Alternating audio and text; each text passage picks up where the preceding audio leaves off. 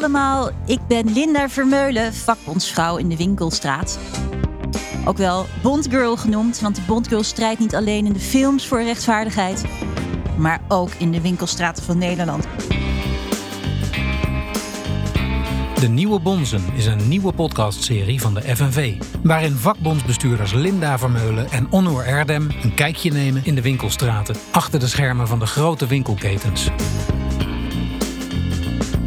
Op zoek naar verhalen. De verhalen van de winkelmedewerkers. Over hun lonen, over hun roosters. Wat ze allemaal meemaken. En ik onderzoek waar het geld dat wij uitgeven naartoe gaat. Daar verdiep ik mee in, samen met interessante gasten kan gewoon niet hier in Nederland eigenlijk. Dat je mensen gewoon eh, gratis laat werken.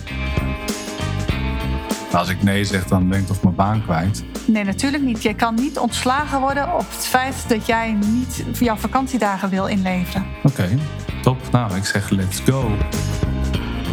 Wat vind je daarvan? Wat is hier nou niet eerlijk aan? Of hoe kijk jij daarnaar? Nou, mijn werkgever Vibra wordt gecompenseerd voor de uren die wij dus uh, werken. En ja, nu moeten we naar de politiek om, uh, om de druk op te zetten om dat uh, te veranderen. De Nieuwe Bonzen is te beluisteren in je favoriete podcast-app. Abonneer je, zodat je geen aflevering mist.